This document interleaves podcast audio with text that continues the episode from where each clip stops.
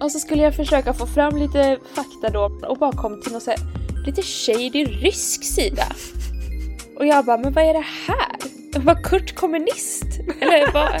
Det här är början av 50-talet och det här är helt eh, mindblowing. Det känns som ett kul märke att ha i garderoben för att, just för att det är så här lite coolt. Ja, ja men... Lite så smyg. Det känns lite tabu nästan. ja.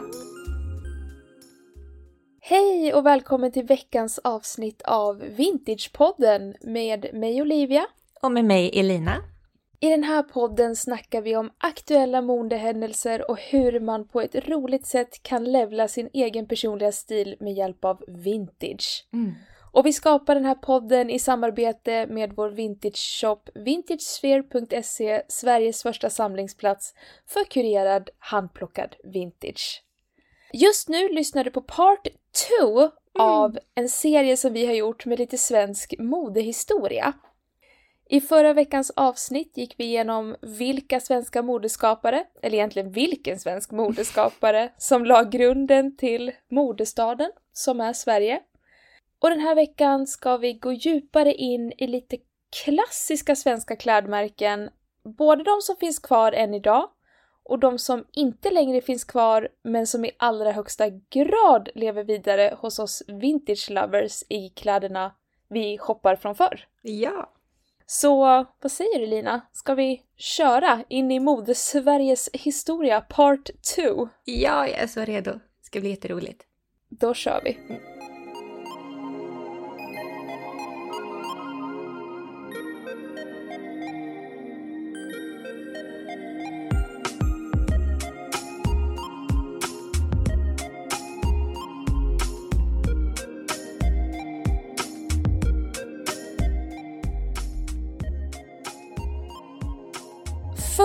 Veckan Elina så hade vi ju en liten historielektion framför allt om Augusta Lundin. Eh, Ja, Heter August... hon så? ja, det stämmer. Augusta Lundin Ja. och eh, liksom första hälften utav 1900-talets modesverige med alltså textil och konfektionsindustrin, teko. Exakt. Och om du vill lyssna mer och lära dig mer om det så får du lyssna in dig på förra veckans avsnitt. För den här veckan ska vi dyka lite djupare in i våra svenska ja, men butikskedjor kan man väl säga mer. Ja, Dels modekedjorna. modeskapare men också modekedjorna. Ja. Och här är ju så mycket. Vilka, alltså, hela det här startade ju när vi började prata om att Indiska hade gått i konkurs. Mm. Det var ju då vi mer eller mindre kom på att, ja men gud, för det första att indiska var svenskt, Mm. bara en sån aha-upplevelse. Och då kom vi liksom att tänka på, men gud, vi har ju ganska många svenska märken, Mm. alltså modekedjor, Mm. som har funnits väldigt länge. Och vi har en hel del svenska modekedjor som har funnits men som inte finns längre. Våra svenska märken började ju väldigt lokalt. Nu har ju vi läst på här och det är ju väldigt många som säger det här startades i Borås, det var små syateljéer, det var Mm. garnverkstäder och sen så flyttades ju produktionen längre och längre bort i och med billigare arbetskraft. Mm. Men märkena förblir ju ändå liksom svenska i svensk regi. Mm. Mm. För det mesta. Ja, precis. Så var det ju. Egentligen, ska vi börja med Sveriges första modekedja? Ja, det kan vi göra. Hoppa Vår- er rakt in i den. Ja, som fortfarande lever kvar idag och som är mycket välkänt över hela världen. Jajamän. H&M. Hennes och Maurits. Ja. Som från början bara var hennes. Precis, för då, det är alltså Sveriges första modekedja, grundat 1947. Alltså och då med moders, alltså då menar vi ju liksom vi hade ju liksom små butiker men H&M är ju verkligen, det är en kedja och det vart en kedja. Det var en kedja direkt. Ja, precis. De allra första åren så öppnade de nya butiker i Sverige. Ska, de- de öppnade ju första butiken i Västerås och hela, hela H&M kom ju till, eller Hennes som det hette då, kom ju Ja. till utav en affärsman, Erling Persson. Mm.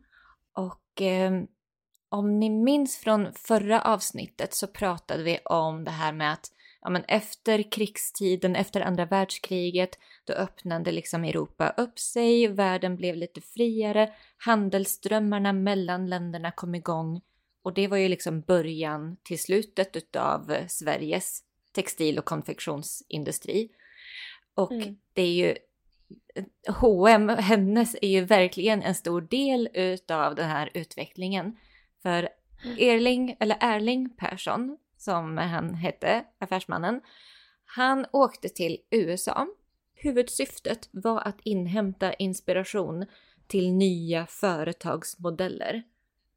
Mm. Och, där fann han då modekedjan Lerners, eller Learners, eller hur det uttalas på, på engelska. Ja, vi eh, säger Learners. Learners, de hade liksom låga priser, många plagg och hög omsättning. Och det här var ju en helt annan företagsmodell än det som rådde i Sverige på den här tiden. Ja, ja, ja, ja.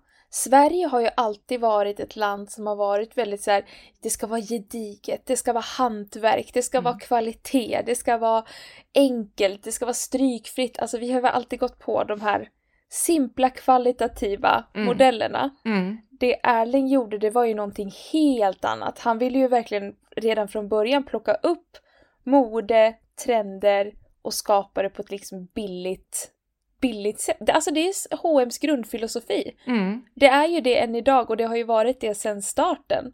Liksom moderna kläder till billiga priser. Ja. Och eh, det jag tyckte var spännande också var att när de öppnade första butiken i Västerås och det är Erlings eh, hemstad, men han hade ju redan flyttat till Stockholm, alltså långt efter detta. Men ändå så valde han Västerås som första butiksstad för att ja, men ifall det går dåligt så är det ingen som vet om det. Jag läste det, jag tyckte ja. också det var så kul. Så experiment. Ja, precis. Och just hur liten världen var också på den tiden. Att ja, men det som händer i Västerås, det har man ingen aning om i Stockholm. Nej, nej, nej. nej. Eh, men det blev ju ingen eh, katastrof, utan det blev ju en succé från start. Så att han öppnade ja. ju nya butiker ganska snabbt inpå. Och, ehm, mm.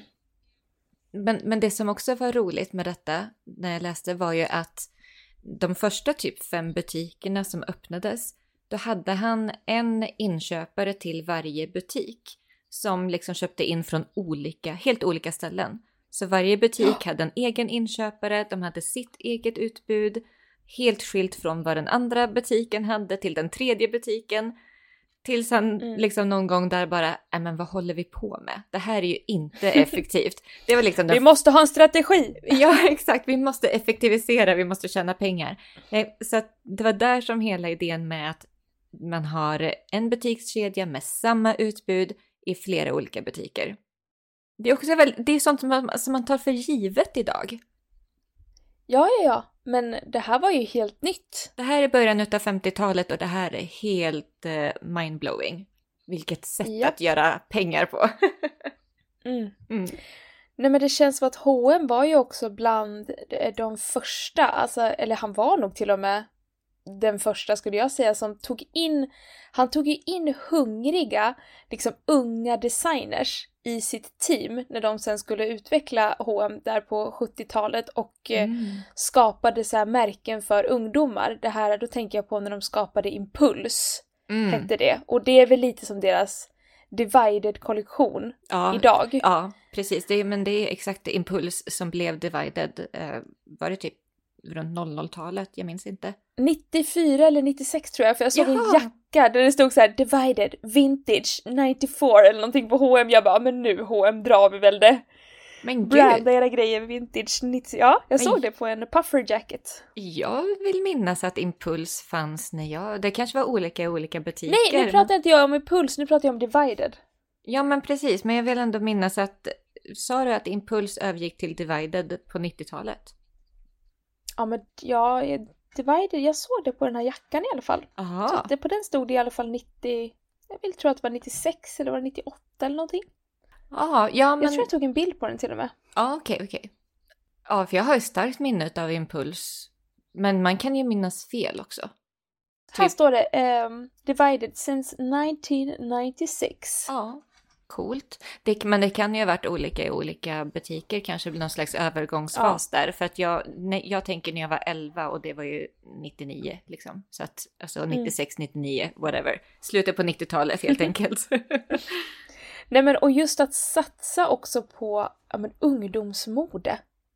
Ja, Alltså det var ju så rätt i tiden att göra det just då och att H&M skapade det här impuls, då hade de ju också hämtat inspiration från att Macy's gjorde så ungdomskollektioner. mm, De, de var ju väldigt mycket USA-inspirerade. mm, Men just att han då tog in de här yngre, hungriga designerserna som alltså inte var så etablerade, som inte kanske var liksom färdigutbildade designers in, in the sense av att de hade jättemycket erfarenhet, utan mer att så här, vad har ni att komma med? ja, What can you bring to the table? Har ni några nya fräscha idéer? mm, Och det får man ju ändå ge cred till H&M för, för att de har ju alltid varit snabb på att plocka upp trender och liksom varit snabba på pucken när det kommer nya trender.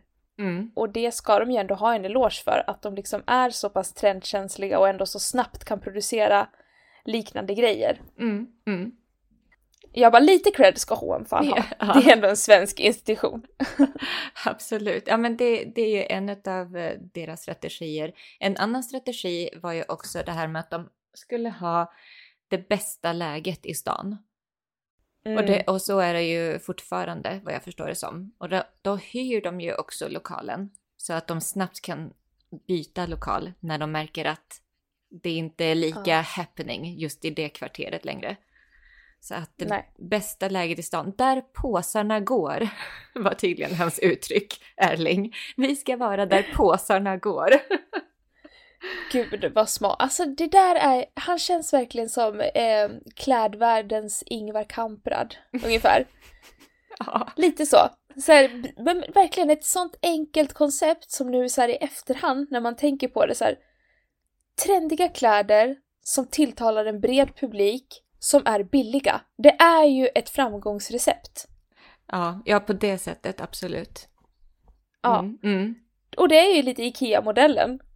Bara översatt till kläder på något sätt. Ja, ja. Är du klar på H&M eller har du något mer att säga? Jag tänker att vi ska gå vidare till några andra svenska klädkedjor. Eh, nej, alltså jag har bara lite, några årtal liksom. Alltså att första Stockholmsbutiken 1952, den blev jättehypad också. Det var ju långa, långa köer. Det finns någon YouTube-klipp ehm, där man får se hur bilder från öppningen där det var långa, långa köer. Så redan från början var de ju också väldigt duktiga på att hypa sina grejer. Mm. Ehm, 64 öppnade vi i Norge första gången, 67 i Danmark. Eh, 1968 var då som eh, man lade till det här Maurits, så att det blev Hennes och Maurits. Just det, han köpte upp någon sport, Mm. sportkedja, eller var det herrkläder eller hur var det? Ja, men både så här, jaktutrustning och herrkläder sålde Maurits. Just det. Ja. Eh, 1974 börsintroducerades de på Stockholmsbörsen. Eh, 76 Mm. öppnade de butik i Storbritannien. 78 Schweiz. Nej, så säger man inte. Schweiz. ja. 1980 i Tyskland. Och eh, på 90-talet expanderade de i jättemånga länder. Och 2000 så öppnade H&M sin första butik utanför Europa och det var inte på någon mindre plats än på Fifth Avenue i Manhattan i New York, USA. Där påsarna går. Där påsarna går ja. Absolut. Ja, det var snabb. Snabb hm historia Snabb, snabb hm historia Nej men och det här är ju också, jag tänker att vi ska ge lite så här. men det här kan ju vara ett tips om du nu är en vintage shopper eller en vintage fanatic som vi är. eh, om du vill vara liksom säker på att det är vintage H&M för att H&M har ju funnits så länge så att det finns vintage Ja, H&M nu. Ja, men som sagt. startade. Ja. Ja. Så då ska det ju stå hennes Mm. bara på lappen. Det är ju väldigt säker indikation. Står det hennes, då är det vintage. Mm. Hennes collection och det, Mm. ja, det finns massa olika varianter på den där hennes-lappen. Men Mm. om man söker på hennes på till exempel Sellpy, då får man ju upp de här vintage Mm. Hennes och Maurits plaggen. Man kan ju även söka på Impuls, så får man ju upp hennes vintage eh, liksom ungdomskollektion. Mm.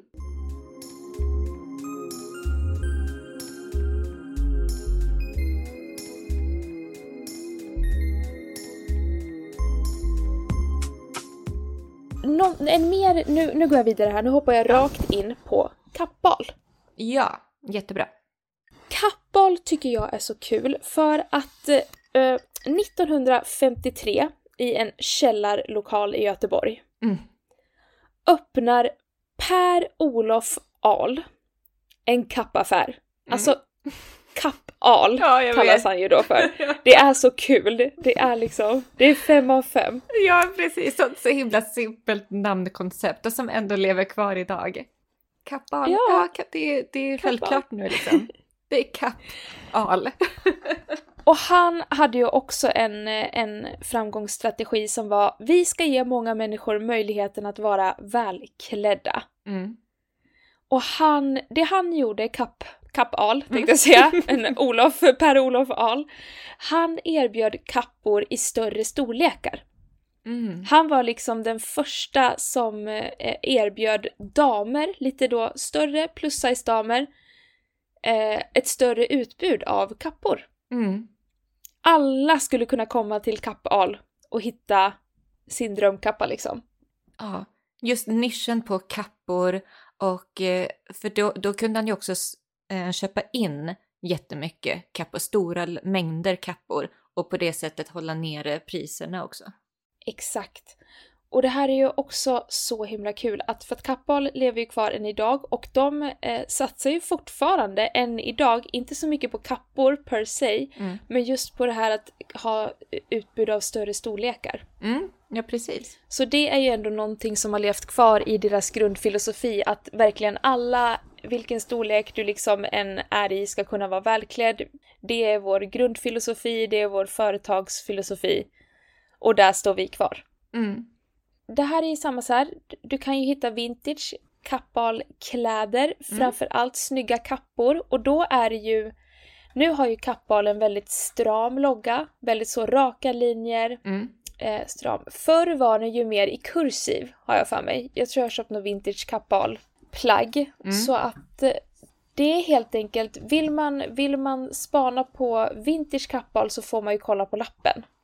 Precis, är det en lapp som man inte känner igen den typiska Kappahl-loggan men det står Kappahl, då, är, det- då kan man ju säga Mm. att det, det är vintage. Jag har också sett någon Ja. logga som jag tror är så här, det är typ lite ljus, en ljusblå rand och en gul rand.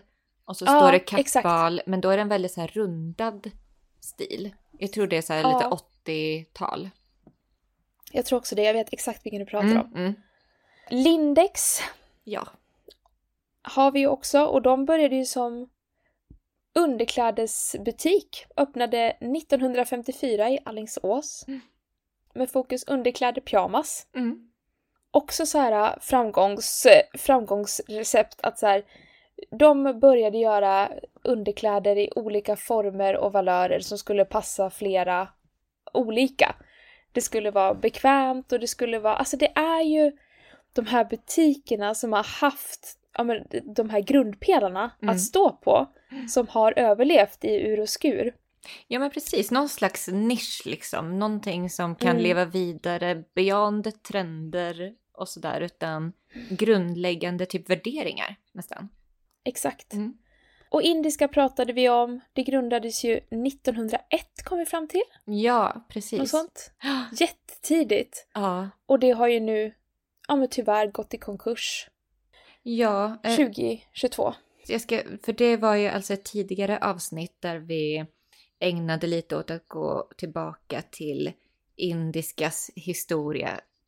Ja, två avsnitt sen. Nummer Två 64. avsnitt sen. RIP Ja. indiska och Hej hallå Zodiac dressing. ja, Ja. så där kan man lyssna in sig lite mer på det. Mm. Eh, men också eh, ställen som sålde vintagekläder var ju våra matbutiker. Tempo, Ja. Domus. Det här på 60 och 70-talet var det jättevanligt att eh, man gick och handlade sina kläder där man handlade sin mat tydligen. Mm. Och jag har kommit över jättemånga blusar på eh, second hand, så här, vita fina knytblusar där det står tempo Mm. i nacken, eller domus, och då blir man ju så här, men gud! Men jag har ju läst in mig lite på det här och eh, tydligen var ju det här så här, alltså på 70-talet, ungdomarna var ju typ så här, ah, man kan inte ha brallor från Domus, man kan Nej. inte ha brallor från Tempo. Nej men gud nej. jag skulle väl ha gul och blå vet jag. Och vad heter de mer? Puss, puss och kram eller så här. Ja, jeans, ja, det måste vi också nämna, gul och blå. ja. Jätteupphypat jeansmärke. Det kan man ju också söka på om Mm. man så letar efter vintage, letar efter gul och blå och puss och kram jeans. Mm. Och kul trivia med gul och blå. Eh, jag vet inte vad han heter som grundade det, Nej. men det jag vet det är att det är Filippa Ks pappa Oh! som ägde gul och blå. Ja, så var det ja. Så hänger det ihop. Kul. Jajamän. Svensk Jättekul. modehistoria, verkligen. Filippa K, också ett märke man kan hitta vintage. Ja, 90-tal va? Börjar de? 90-tal, så det är liksom Mm. sent, sen, senaste laget vintage. mm. Men det tycker jag också, man ska inte liksom glömma bort de märkena som inte är Eftersom vi är i den här 90-talstrenden, Mm. Y2K-trenden, så tycker jag att typ mär- märken som men Björn Borg Mm. kom ju på 80-talet, blev Mm. ju superstort under 90-talet. Och Filippa K. Mm. Alltså det är ju ändå märken som har, du kan hitta jätteschyssta grejer som verkligen känns så, så, så trendigt just nu. Verkligen. Superbra tips. Ja. Ja, nej men jag, Ja, jag, jag bara bekräftar. Bra, ja. bra. Eh, men det, det här var väl liksom våra största eh, kedjor ja. som lever kvar. Men sen tänker jag att vi har ju en del liksom vanliga vintage-märken eller Mm. som har varit stora en gång i tiden Mm. men som inte är de är antingen stora idag eller som inte ens finns kvar idag. Nej men precis. Många har ju gått i, i graven. Man ser ju många lappar i, på alltså loppis och second hand och allting. Stö- Stöter ju på de här Smarty, Pet, Ja, Smarty. ja, Katja, Petri. Petri ja. Mm. Ja, Petri läste jag om. Det, det var ju en garnhandel från början, Mhm. Petri. Och idag är det ett fastighetsbolag. Ja, var det de som, de som sadlade Ja. om? De sadlade om, de följde med strömmarna. Smarty modeller, har du någonting på dem? Eller typ Aspens, är också så här märke som dyker upp. Ja, nej, jag har ingen trivia så. Inte jag heller. Det var ju också jag kom på det här, jag bara Kurt Kellerman. Kommer du ihåg att Ja. vi pratade om det? Precis, vi Jag har, bara, är det svenskt? vi har ju verkligen försökt leta info om Kurt Kellerman, för de blusarna ser man ju jätteofta. Exakt. Och vi har, jag och Lina har ju en filosofi att de märkena vi kommer över ofta när vi vintage-spanar, att många av de märkena är svenska eftersom det finns så många av dem i Sverige. Ja, men precis. Förstår ni, vår, hänger ni med i vår filosofi då, i vår tankekedja? De bara, nej, nu blir det lite för avancerat för mig. Nej men jag kom, alltid när jag är ute på second hand så hittar jag Kurt Kellerman-blusar. ja, precis. Och så skulle jag försöka få fram lite fakta då om denna Kurt Kellerman och bara kom till någon så här, lite shady rysk sida. Och jag bara, men vad är det här? Var Kurt kommunist? Eller vad? Jätteförvirrande. Ja, så ha, helt enkelt, har du någonting på Kurt Kellerman, DMa oss. Ja. Så, att vi kan, så att vi kan gå till roten med detta. Vi vill veta. Snälla, Var kom- vem var Kurt? Ja.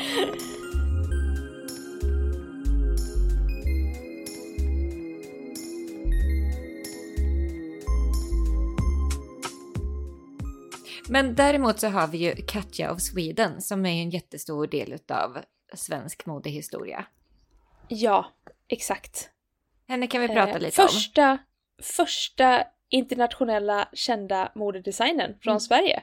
Precis, så häftigt. Men varför, vad var, alltså Katja of Sweden, vad hette hon? Katja Geiger va? Geiger? Geiger? Precis, Geiger. Ja. Jag bara, Geiger. Nej, jag, jag, jag vet inte hur man uttalar. Hon föddes Karin Nej. Ingegärd Hallberg, men gifte sig med, eh, ja, men gifte sig med Rod Geiger, eller hur man uttalar det. Mm. Mm, tog hans namn. Ja, ja. Och tydligen så kallade man henne mycket för Katta. Så ah. ja, men så flyttade hon till New York för att gå Parsons The New School of Design där på 40-talet.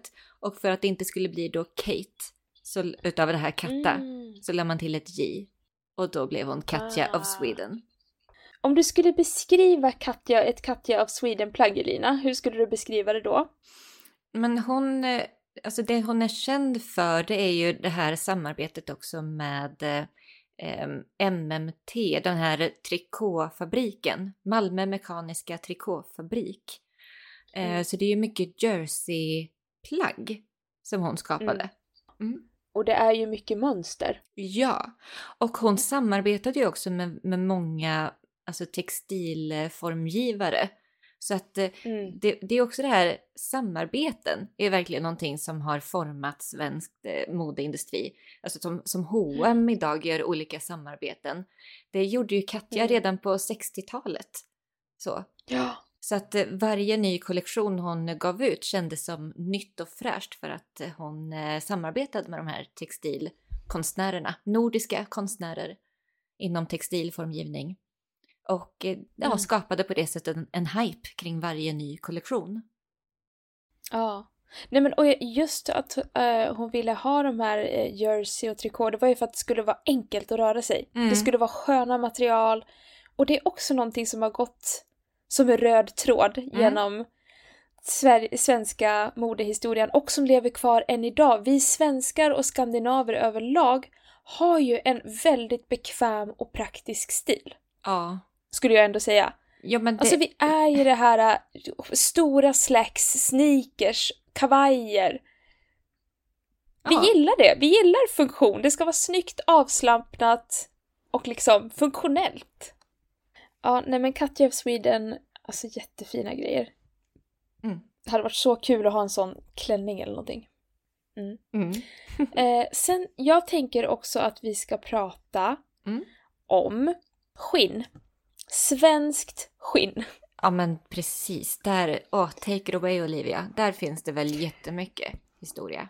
Nej men det finns mycket historia. Jag tänker dock att vi ska hålla det simpelt. Ja, ja absolut. nu har vi skalat av det här. Aha, aha. Eh, allting i svensk skinnhistoria kokas väl egentligen ner till Malung. Ja. Malung, denna lilla ort, Malung, ligger väl i Dalarna någonstans? Vill jag säga. Nej, fråga eh, inte mig, jag kan noll nej, geografi. Jag, jo, du har kollat upp det här? Dalarna. Ja. ja. ja. Nej, men, vill du ta en snabb de... googling? Nej. nej. Jag bara jo, kanske jag vill. Nej men det ligger i Dalarna, det är klart jag vet var Malung ligger. Ja. Eh, nu ska vi se här. Västerdal, orten Malung. Ja, titta. Så, nu sa jag inte fel. Ja. Nej men jag har ju läst lite historia här om Malung. inte om Malung, nej, om skinn. Uppenbarligen inte om Malung. nej, nej, Malung, nej. Malungs skinn, ja. ja. Och det är det nej, men... nej, jag skojar bara. Det är det enda vi bryr oss om. ja. Nej men som mest, alltså det har varit, det har funnits 243 skinnfirmor i Malung. Sjukt. 243 skinnfirmor som liksom tillverkade skinnjackor, skinnbyxor, skinnboots mm. i Malung, alltså inte i Sverige, i Malung, ja. i denna liksom lilla ort. Nej men det är så sjukt. Och 10 garverier och sen 244 vandrande skinnare. Alltså skinnare som så här, det var ju förr i tiden när man gick runt och liksom, vad ska man säga, man, man eh, vad fan ska man säga att de gjorde? De gick runt och erbjöd skinn. På marknader, eller vad menar du? Nej, de var såna här... Äh, Handelsmän? Alltså, köpmän ja, som åkte runt och sålde in? Sina, exakt! Ja, då fattar jag. Mm. ja, ja, ja. Eh, och det mest kända märket från eh, Malung eh, som lever kvar än idag mm. är ju Jofama. Mm. Jofama har ju alltid stått för kvalitativa skinnjackor och jag kommer ihåg när jag växte upp eh, så gjorde de ett samarbete med, eh, då var hon ju bloggerska, nu är hon ju influencer, Kinsa. Ja, ja. Hon eh, gjorde ett samarbete med Jofama och då var man ju såhär Oh my god, oh what is this? Mm. Innan, då hade man ju inte en aning om deras långa historia och vilket Nej. gediget hantverk Jofama faktiskt står för. Eller att det ens var liksom ett svenskt brand. Nej men precis. Nej, och, vi, och vilken smart grej utav dem att göra samarbete med en bloggerska, alltså på den tiden. Ja, Som ändå är hur? ganska nytt. Så. ja, det var det. Verkligen spred ordet om, eh, för det, och det var ju inga billiga grejer heller bara för att det var riktat mot unga, utan här är det liksom kvalitet skinnjackor. Ja. Ja. Så Jofama och alltså allting, alltid när du hittar ja men en shearlingjacka eller en skinnjacka och det står ja men Malung skinn Mm. inuti, ja men då vet du. Det är svenskt, det kommer från Malung, det kommer liksom från Sveriges skinnmecka. Mm. Och det här, det var, alltså Malung var ju liksom känt runt världen för att ha otroligt bra skinnprodukter. Mm. Så att kommer du över sånt på second hand, eh, då vet du att det här är prima kvalle. Ja. Mångårigt också. dong. Som har, Mångårigt också. som har överlevt så, alltså det kan ju vara bak till 30, 40. Ja, gud. Ja, Ja, ja. Ah, otroligt. nej men det är så häftigt. Det är så, ja, det är så coolt. Det är så alltså att vi har haft så mycket på plats som nu inte finns kvar. Alltså det är lite sorgligt också. Lite sorgligt är det, men det är ju också otroligt, ja men häftigt mest. Ja, mest häftigt.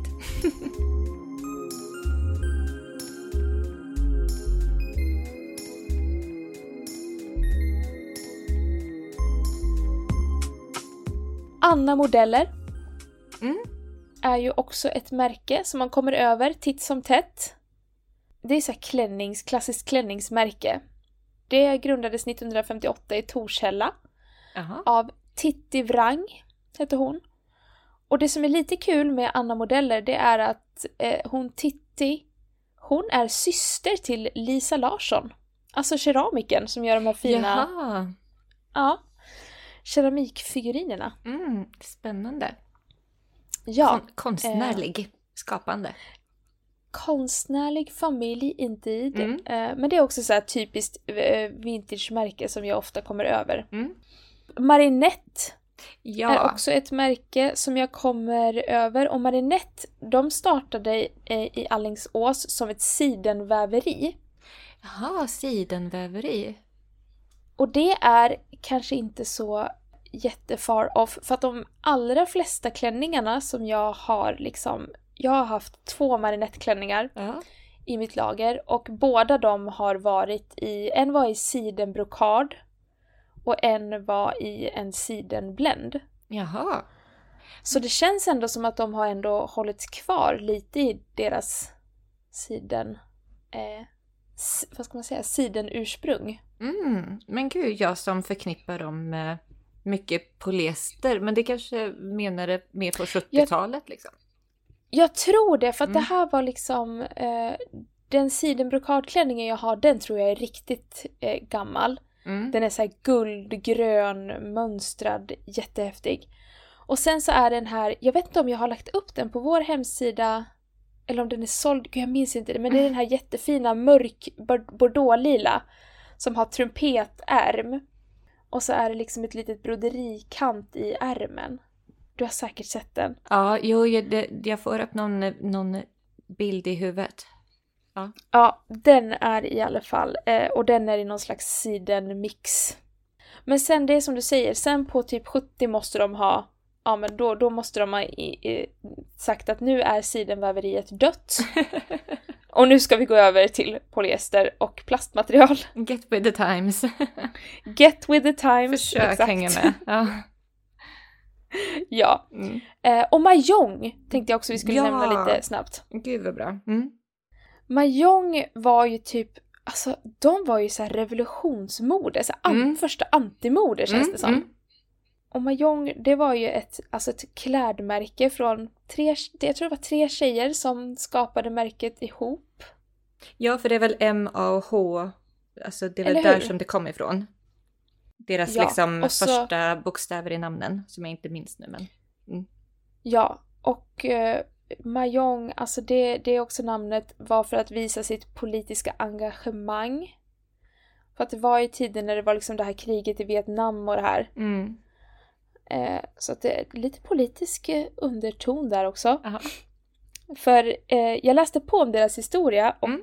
i deras egna butik i Stockholm såldes politiska böcker och tidningar samt en hel del importerade varor från Kina och Palestinasjalar. Oh.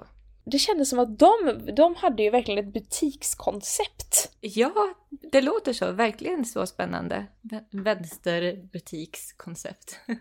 Eller hur? Ja.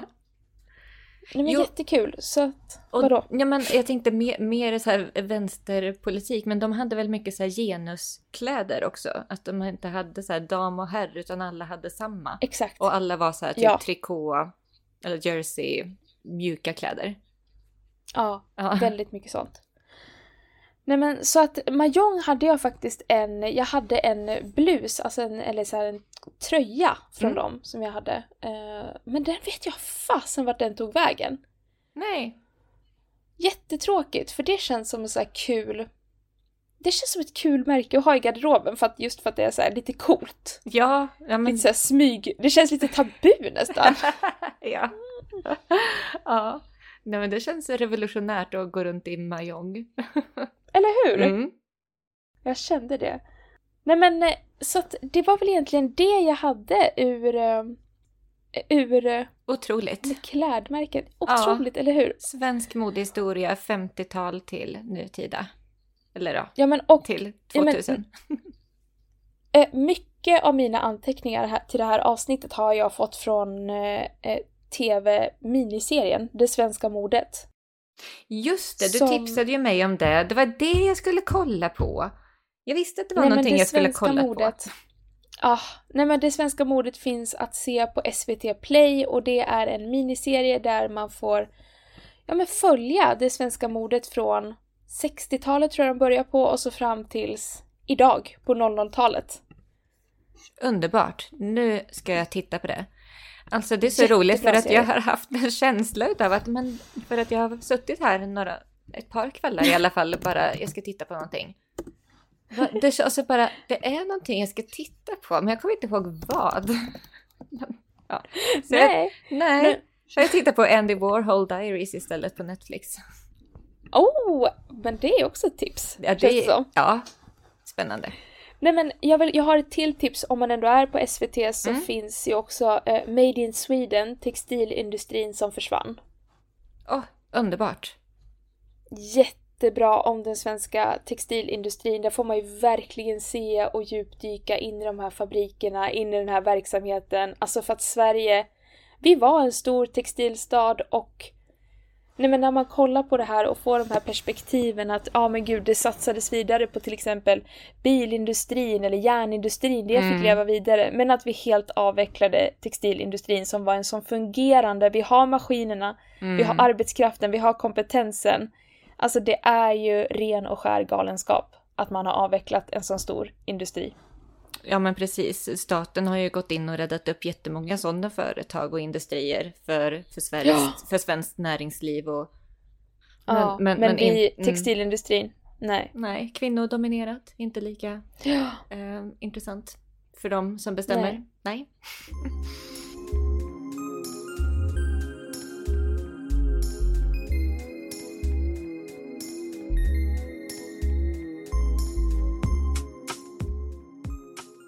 Nej men det är ju så spännande att nu under de här två avsnitten så har vi ju liksom sett modets utveckling i Sverige från, alltså under hela 1900-talet. Ja, det som slog mig var att Kommer du ihåg hur vi sa att konfektionsindustrins död, liksom hur, hur den liksom lades ner i Sverige? Den lades ju ner i samband med ungdomsmodet kom till. Och att det var en slags anti-fashion movement som kom där sent 50-tal, spred sig på 60-talet och ja, men var ju liksom det nya normala. Det var ju det, var ju det som var mode på 70-tal. Mm. Och att man liksom inte längre ville vara klädd som de vuxna, man ville signalera någonting annat. Man ställde sig liksom utanför etablissemanget. Man ville uttrycka sin egen individualitet. Ja men Mahjong, mm. H&M. Ja. Alltså det, ja. det, är ju svenska företag men, men deras produktion flyttades ju utomlands. Ja. Så att det blev ju en förändring och eh, just den svenska konfektionsindustrin tog den, det tog den ju koll på. Men ja. det som jag slogs var, undrar om vi inte står i typ exakt samma fas just nu. Vi pratar ju om antimodet just nu också. Det ju, har ju varit en mm. trend länge. Men undrar om mm. det ens liksom kan vara en, en trend. Eller om det egentligen är, egentligen är så att vi är mitt inne i en liknande stor moderevolution, var min tanke. Alltså tänk om mm. det här ultrafast fashion-företagen som Shein och, eh, och de här andra, tänk ifall de har sin peak just nu, precis som konfektionsindustrin hade sin peak på 50-talet, säg. Och att det snart kommer mm. att avvecklas och försvinna helt. Det är en sån intressant och hoppfull vision, ja. Kom, känner jag inför framtiden. Ja men kommer second hand och vintage att ta över som det nya normala på riktigt? Precis som den här eh, eh ungdomsmodet, vad, kall, vad ska man kalla det här modeeran, typ eh, 60-70 fram till, eh, till 00. Att nu, nu liksom, från 00 kommer fast fashion på riktigt igång. Och tänk om vi nu mm. så här snart, du vet, 20-30 år senare kommer in i en ny fas av hela modehistorien. Där second hand och vintage kommer att vara det nya normala. Det nya ungdomsmodet som kommer att ta över. Alltså en kan ju bara hoppas och drömma. ja, men ja, kommer antimodet idag med second hand-boomen att döda dagens fast fashion-industri? Det, det, det, det är min reflektion utav när, när vi har gått igenom modehistorien i Sverige. Mm.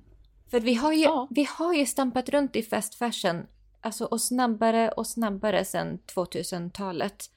Eh, och, mm. Och många beskriver ju 2000-talets mode, alltså från 00 fram till idag, som ett slags nostalgiskt mode. Där vi slängs mellan den ena vintage-trenden, eller vad man ska kalla det för, efter den andra. Ena stunden mm. 60-tals A-linjeklänningar, andra stunden utsvängda jeans, 70-tal, oversized kostymer. Alltså du vet, vi bara kastas mm. mellan de här trenderna hela tiden. De här senaste mm. 20 åren. Mm. 18 och 1900-talets mode, det, de, det födde ju så många olika silhuetter så det finns ju mycket att ta utav. Så mm. det har ju egentligen bara varit en repetition utav dessa snitt, mönster, trender och typ i en, ja, men i en rasande takt. Um. Ja, och det känns ju, men vi har ju sagt det förut, att det känns som att vi kramar ut varenda liten droppe ur trasan som är ett 90-tal och Y2K. Just nu. Ja. Sista, ja. sista vi har att hämta på. Men precis. Och, och, och nu trendar ju nu trendar ju stilar som ses som antimode. Det, men det mm, började mm, väl exakt. någonstans med, med dadcore som, eh, ja, men som stil, vad heter det, stil i P1, stilpodden, eller vad mm. heter det i P1? Ja, jag vet inte. Nej, men de släppte ett avsnitt nu, nu senast som eh, tog upp det här med dadcore. mm. Pappamodet. Nej, men det började kanske någonstans där med jeans, pullovers, skjorta, collegetröja, keps, sneakers. Och nu har vi ju gorpcore med mm. de här vardagliga praktiska fritidsplaggen, alltså det har ju blivit en vibe nu. Funktionella ryggsäckar, ja. cargo pants. Hallå, till, till och med så här oljerocken gör ju en comeback. Mm. Det är ju... Jajamän. Jag menar, allt är mode. Allt samtidigt. är mode. Och det, det mest uteplagget som finns ses också som det mest inneplagget. Mm. Mm. Att man liksom bara, men verkligen att man gått på second hand och typ hittat det som ingen annan ville ha på sig. Men det tog du på dig and, and made it work liksom. Japp. Ja. Och ja, nej men det, ja. Det är min... Intressant reflektion. ja, men för att också, för att en cykel, jag är inte riktigt klar än heller med hela mina tankegångar kring allt detta som vi har gått igenom. För en cykel, för att något gammalt ska ses som hett igen, är ju cirka 20 år. Och det är ju då inte så konstigt eller någon hemlighet att Y2K är tillbaka. Men i och med att det producerades så mycket kläder från 2000-talet, från början av 2000-talet och framåt, så är det ju väldigt enkelt att hitta det second hand. Och om vi nu förutspår att trender från 2005 och 2000, fram till 2010 står nu näst på tur, att det liksom mm. ska bli trend, trendigt igen, då kommer det ju finnas mängder utav det att hitta second hand. Om nu, om nu mm. kvaliteten håller än, så att säga. Ja. Så att eh, undrar om det då kommer bli fast fashion-företagens undergång, är min tanke då. Att de gräver sin egna grav? Att i och med att, eh, ja, precis, att vintage, för man då säger så här 2005 till 2010 när det kommer bli trendigt igen, då har det gått typ 20 år och då, är ju, då ska ju det då klassas som vintage i och med att vi idag ser vintage som 20 år gammalt. Sen har ju vi funderat på ifall man verkligen kan kalla fast fashion för vintage, eh, kallar det för footage, footage istället. Men förstår du vad jag menar? Att i och med att det kommer komma, om det blir så att 2010 till eller 2005 till 2010 års mode kommer tillbaka nu om några, om, om säg 3-5 år framåt. Mm. Det kommer klassas som vintage för att det är mer än 20 år gammalt. Och det kommer finnas så mycket av det, second mm. hand. Kommer då mm. fast fashion-företagen att överleva? Ja, antingen så är de sluga och hittar på en ny strategi. Alltså, för att jag tänker ju H&M till exempel har ju skapat Sellpy. Att de ger sig in i gamet mm, mer mm. på något sätt. Mm. Och liksom överlever för att det här är ju ändå ja, sluga företag. Nej men ifall, ja, men ifall second hand-boomen fortfarande går framåt, folk blir mer och mer medvetna, det blir det nya normala, plus att det kommer finnas så otroligt mycket, det finns ju idag så otroligt mycket second hand, men också att den här utvecklingen av antimodet kommer starkare och starkare. Mm. Att, ja, ja, jag vet inte. Jag, ja. har, jag har någon tanke där. Jag hoppas att den nådde fram. Ja, mm. men det gjorde den mm. absolut. Det är en jättespännande reflektion att ja. ta med sig. Det är bara så här, man försöker ju förutspå hur svensk modeindustri kommer att se ut framöver. Eller så här, bara modet överlag i Sverige. Hur det kommer att se ut framöver. Mm. Och där ser vi ju, eh, ja men det som eh, de mest hippa, unga, coola människorna i storstäderna har på sig.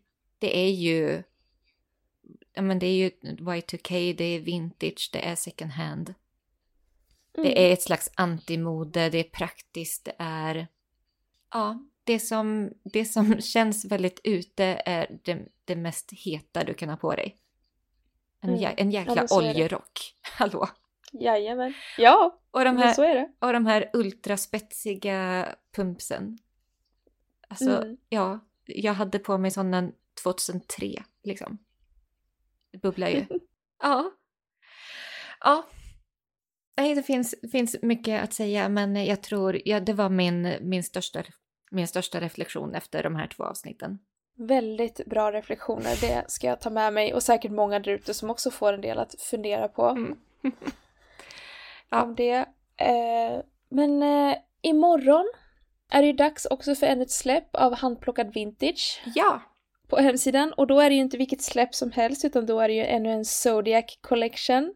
Precis, vi är på väg in i en ny. Vilken period Elina? Skytten! Skyttens period, en, ännu en eldperiod har tagit sitt grepp om oss. Eh, här, jag älskar ju den här perioden, det här, min ascendent ligger i skytten, min pappa är skytt, så att det här är ju en riktig pangperiod, en partyperiod. Eh, och från den här kollektionen kommer man kunna förvänta sig kläder som liksom fångar upp skyttens energier och det kommer vara, ja men lite coolt, bohemiskt, eh, Mm, väldigt lite den viben. cool girl vibe. Mm. Cool girl vibe för att eh, alla coola människor är skytt. Jag skojar, men lite så. De är ju the life of the party i alla fall och den här kollektionen kommer vara the life of our website. Ja, jeans kommer, ett stort släpp jeans kommer i alla fall också. Kul! Det känns väldigt skyttigt. Ja, eller hur? Och så parat då ihop med så här eh, lite laid back, coola blusar, någon tisha och sådär. Cool girl vibe. Cool girl vibe. Mm. Imorgon klockan 12.00 på vintagesphere.se alltså. Ja, tack så jättemycket för att du har lyssnat den här veckan också. Ja, Gillar du det du hör så får du gärna skriva det, säga det. ja. Skriv en recension där du lyssnar på poddar och eh, alltså tipsa gärna en vän. Ja, Ja, gör det. gör det. Så att fler, fler, vi sprider vintage, vi leder vintagerevolutionen i Sverige här. Så ja, att eh, det är precis. bara hoppa på tåget nu. hoppa på tåget för vi är på väg framåt in i framtiden. Tack för att du har lyssnat så Tack. hörs vi igen nästa vecka. ja, det är vi. Hej då! Hej då!